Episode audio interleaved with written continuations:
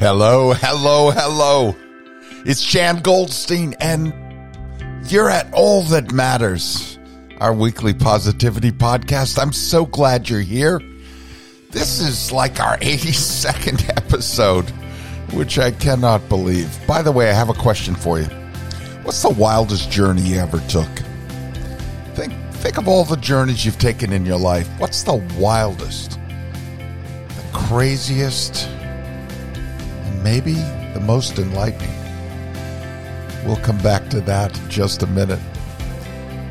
As we look forward to this spring, our wishes go out to those who are so very much in need.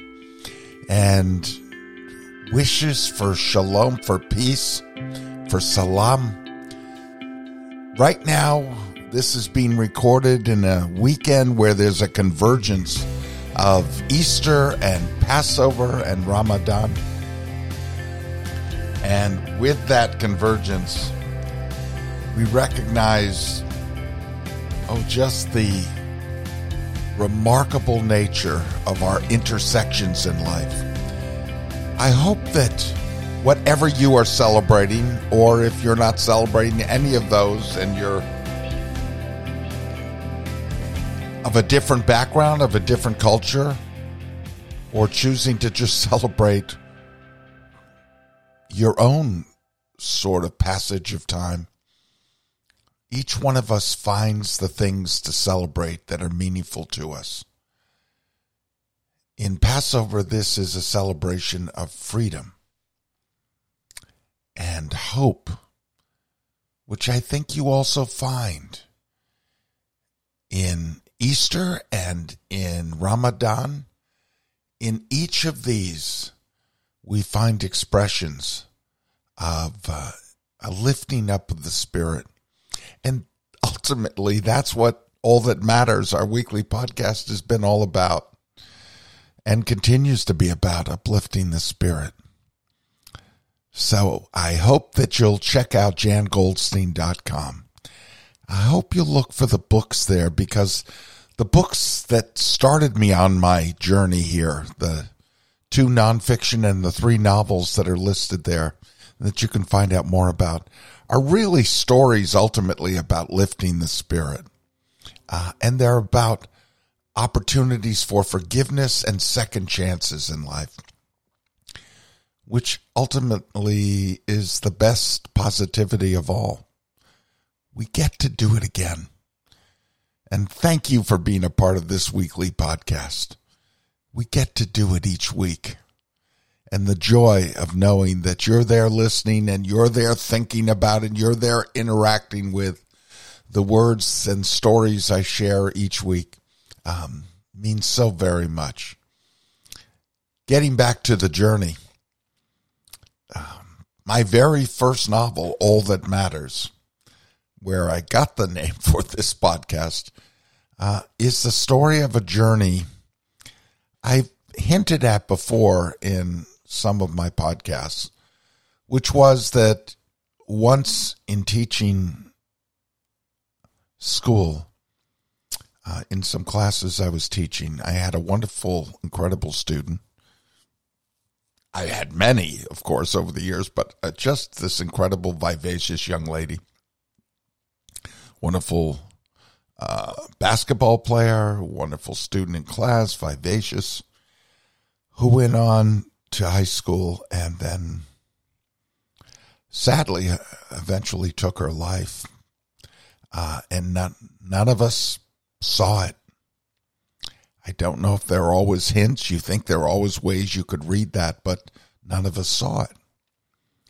And it so um, weighed on my conscience, and I I try to think of, and that's when when you create art or when you go to write a story or do a painting or a poem or write a play or whatever it might be, make a film, write a song, you're taking from personal experience. And as I've mentioned before in these podcasts, I, I was searching in this case for uh, a story about a young girl.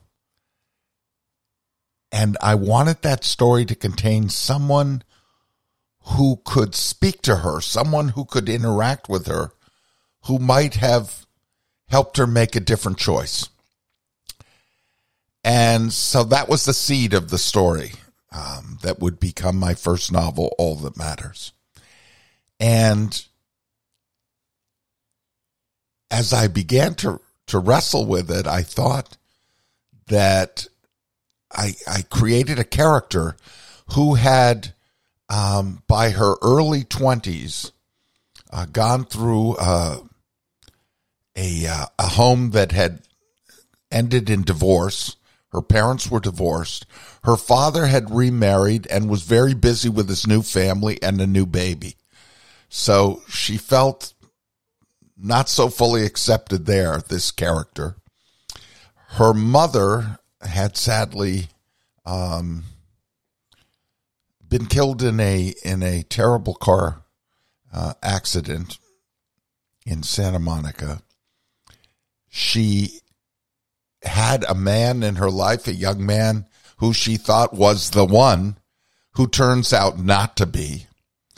He's not someone you can rely on.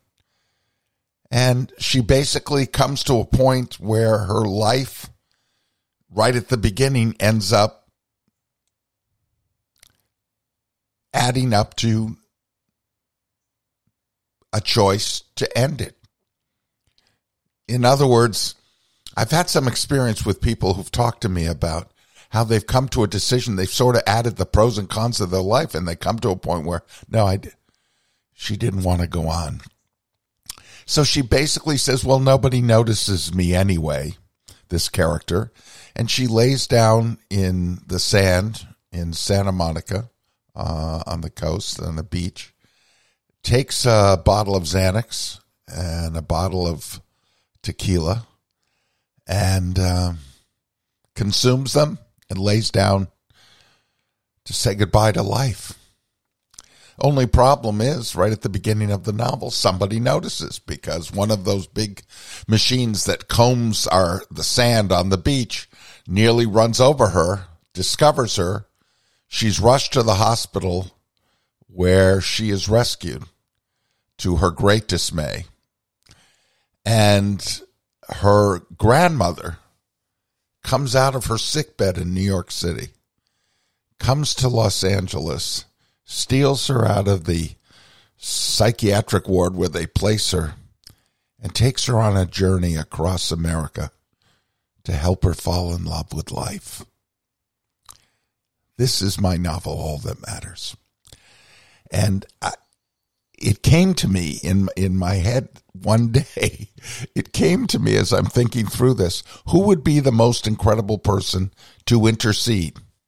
Because I wished I could have interceded in real life. So this is how we we sometimes we create works where this is the way we'd like life to be or this is the way life could be.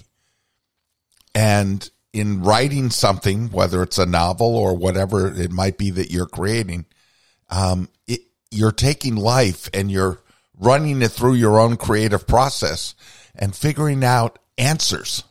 What sort of answer might be provided to someone in this situation who says that, well, my life adds up to death. And that is a pretty heavy place to be. And sure enough, uh, in my story, I came up with the idea that it would be a grandmother, and of all things, her mom isn't there. Her dad doesn't seem to be, although becomes more in the story, becomes more involved with her. This young man isn't there for her, and yet her grandmother has answers that perhaps she's never heard before. And I began writing this and I wrote about 90 pages of it. And then I found out that I had the wrong character. And I thought to myself, who would this grandmother be?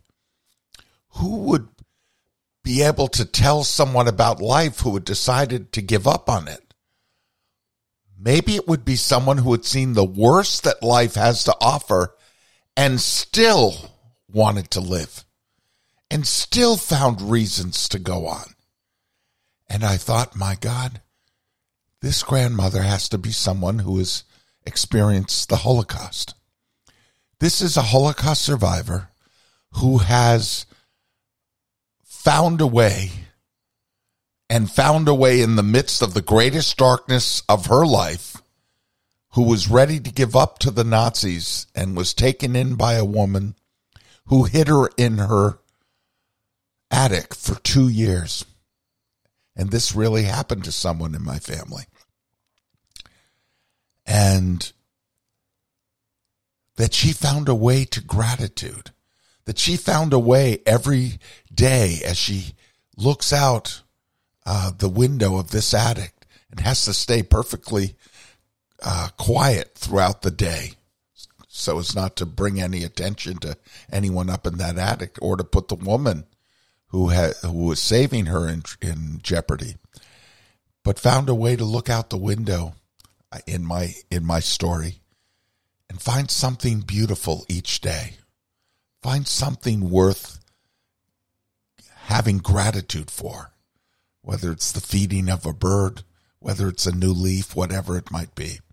And so I created the story, All That Matters. And this grandmother who's on her last legs in life, who's trying to pass on the gift of life to her granddaughter. And in writing this story, I came to a place inside of me.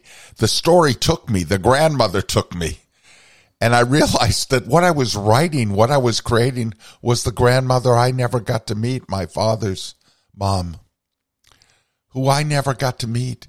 And so I created her in this book. And what I want to say about this, the journey of creativity and the journey towards light, and this remarkable journey that this character, Jennifer, takes with her grandmother, her Nana when she takes this journey across America and ends up in uh, the coast of Maine, and then ends up back down in New York City.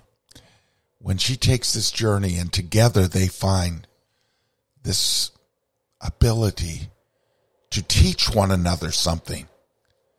For the Nana, the grandmother, gets a gift from her granddaughter she gets to give the gift, and in giving the gift, she gets a gift. And the granddaughter, of course, gets a gift from her Nana in this story that becomes a remarkable journey of hope. And it's the wildest journey I was on as I was writing it, and I'm laughing and I'm crying. And I have to tell you, a person who writes books, stories, novels can absolutely be caught up you're your own best audience and you know when something isn't working sometimes and other times you need others to tell you. But this one just poured out of me. And in giving these gifts to one another, uh, they found a bond that would last beyond death. Whenever the Nana would die, the granddaughter is seen skating on the ice skating rink in Central Park and can hear the sound of her Nana's voice inside her heart. And that's where she carries her. And I thought, how many of us are lucky enough to carry someone inside our hearts? So, what is the journey you have made, the wildest journey? Jennifer and her Nana make this journey from attempting suicide to affirming life. They've gone from the darkness of the Shoah of the Holocaust to embracing the possible possibilities of tomorrow. What journey is that for you? Is there a journey you're about to begin that you're in the middle of or that you've already taken? I hope that in the coming week and weeks, as we take this moment, this juncture of seasons, and the time of hope, that it will be a journey of revelation for you, that it will be a journey of illumination.